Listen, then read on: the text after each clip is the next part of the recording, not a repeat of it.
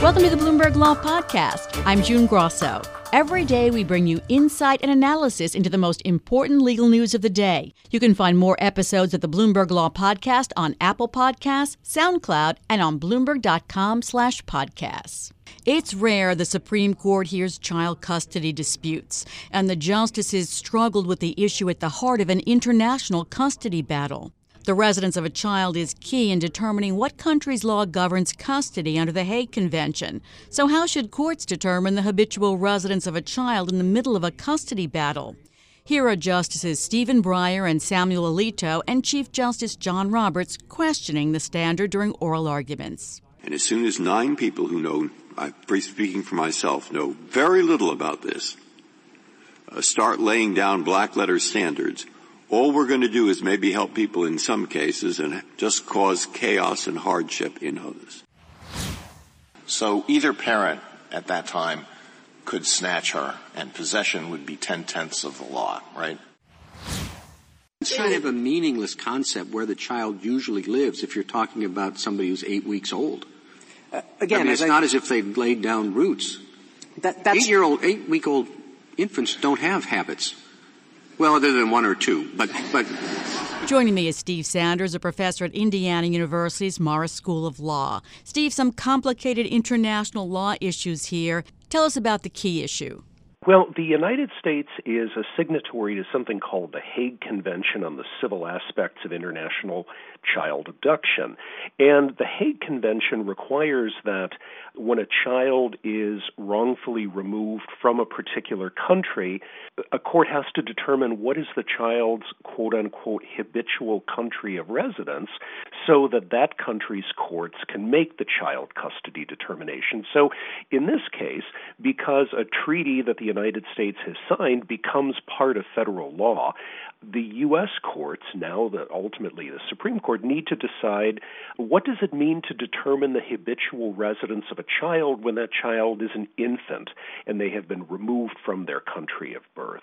So the standard that U.S. courts use when there's child custody is best interests of the child. Normally, that doesn't apply at all in these international cases? No, it doesn't, because actually, even in U.S. domestic law, there is a parallel principle. The best interest of the child standard is used when basically you have two different parents who are fit, and a court needs to decide between the two of them. But there is also law in the United States that is intended to discourage a parent from essentially kidnapping the child and taking them to another state when they get a child custody determination that they don't like. And the Hague Convention essentially essentially mirrors that principle on the international level. It's intended to attack the potential problem of a parent abducting their own child and taking that child to a different country because back in the first country, a child custody determination went against the parent, and so they want to try their hand at getting a different jurisdiction to render a different child custody determination. Before we get to the Supreme Court arguments, tell us what happened below with the district court and the circuit court levels. Sure. Well, this case involves a couple, uh, a, a U.S. citizen, Michelle Monasky, and an Italian citizen, Domenico Taglieri. They were married in the United States and then moved to Italy and had a child in Italy. Michelle claims that Domenico was abusive and that she was fleeing domestic violence, and she ultimately returned to the United States with the child. Domenico's attorneys filed a case in federal court saying that the child had been wrongfully removed from Italy, that Italy should be considered the child's quote unquote habitual residence. The United States courts, a federal district court, and then the Sixth Circuit Court of Appeals, which covers Ohio, which is where Michelle is, both ruled that in this case the child had to be returned to Italy under the Hague Convention, that Italy had been the child's habitual residence. So, what was the mother's argument at the Supreme Court? So, first, I think no one disputes the principle that in general, once again, you don't want to incentivize parents who get an unfavorable custody determination to abduct their own child and take them to another jurisdiction. But in this case, the mother is saying, This is a different situation. I was fleeing domestic violence. The child is potentially at risk in Italy.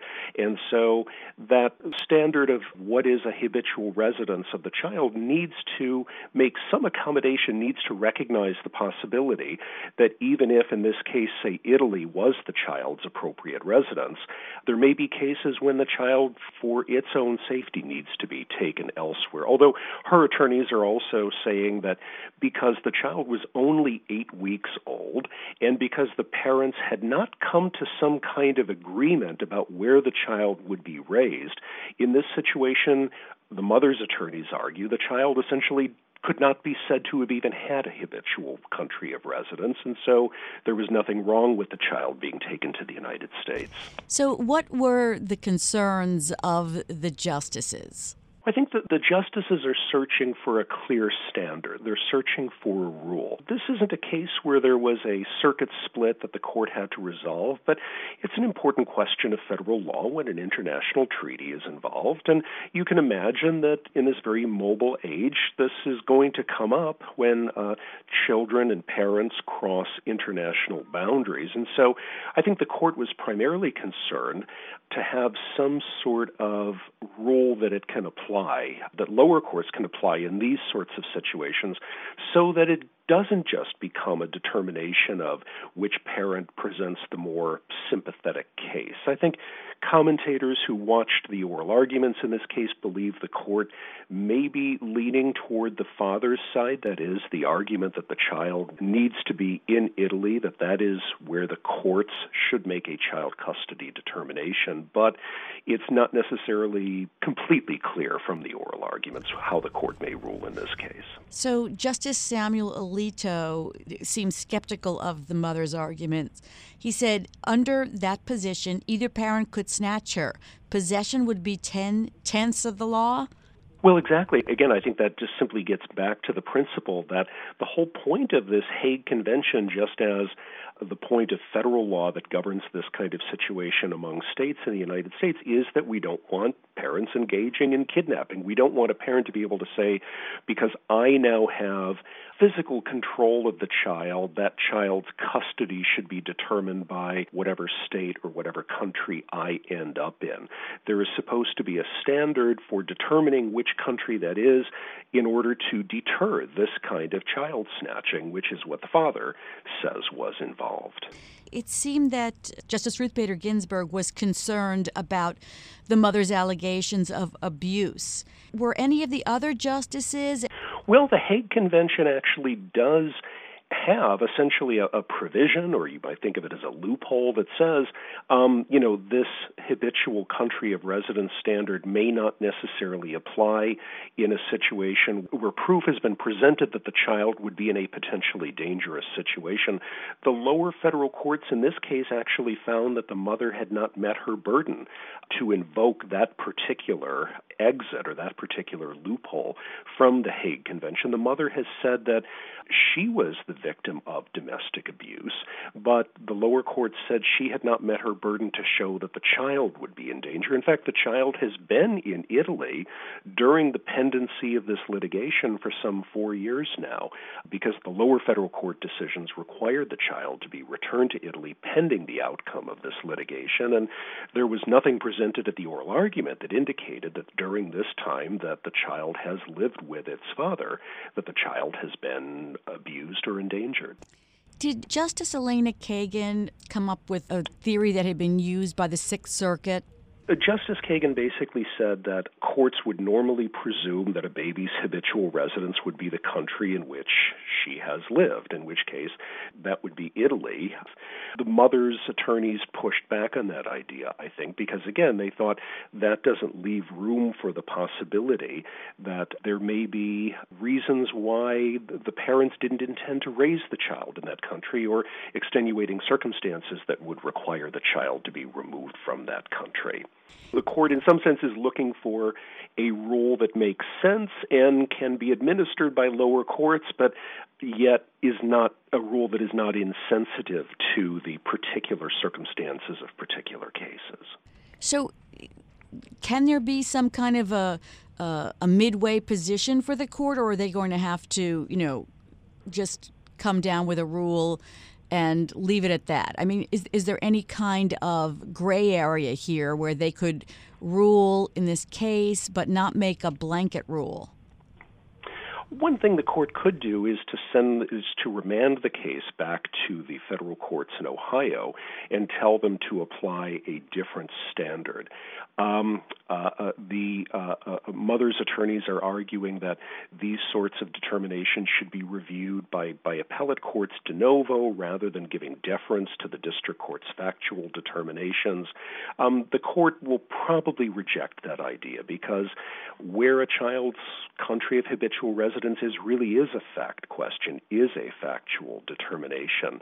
Um, the court often surprises us, but I think the court probably would not have taken this case if it didn't feel an obligation to provide some clarity, some administrable rule for lower courts to follow going forward in cases like this.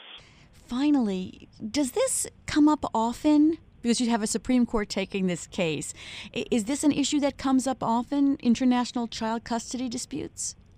Well, again, uh, you know, if if you look around the web, there are law firms that specialize in helping parents with these sorts of situations. I don't know that um, there are any statistics about how often this kind of thing happens, but once again, this case involved a U.S. citizen marrying an Italian citizen. Then they they got married here, then they moved to Italy. You can imagine in the world today that is not an uncommon situation. That parents, because of career interests and educational interests and family interests, move around not just from state to state, but from country to country. And so, um, just as there are plenty of child custody interstate battles in the United States, you know, one can imagine it's not unusual that this kind of thing happens. And and again, I, I think the court a, circuit split was not at issue here, but that's not the only way to get the court's attention when there's a significant question of federal law that the court believes is not just an unusual circumstance, but may come up again in the future, um, often enough to require a rule, then the court will take it. And so I think we have to assume the court thinks that this is something that um, is a live issue that potentially uh, uh, uh, courts in the United States will confront on a regular basis.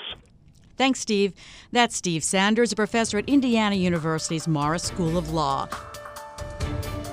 Thanks for listening to the Bloomberg Law Podcast. You can subscribe and listen to the show on Apple Podcasts, SoundCloud, and on Bloomberg.com slash podcast. I'm June Grosso. This is Bloomberg.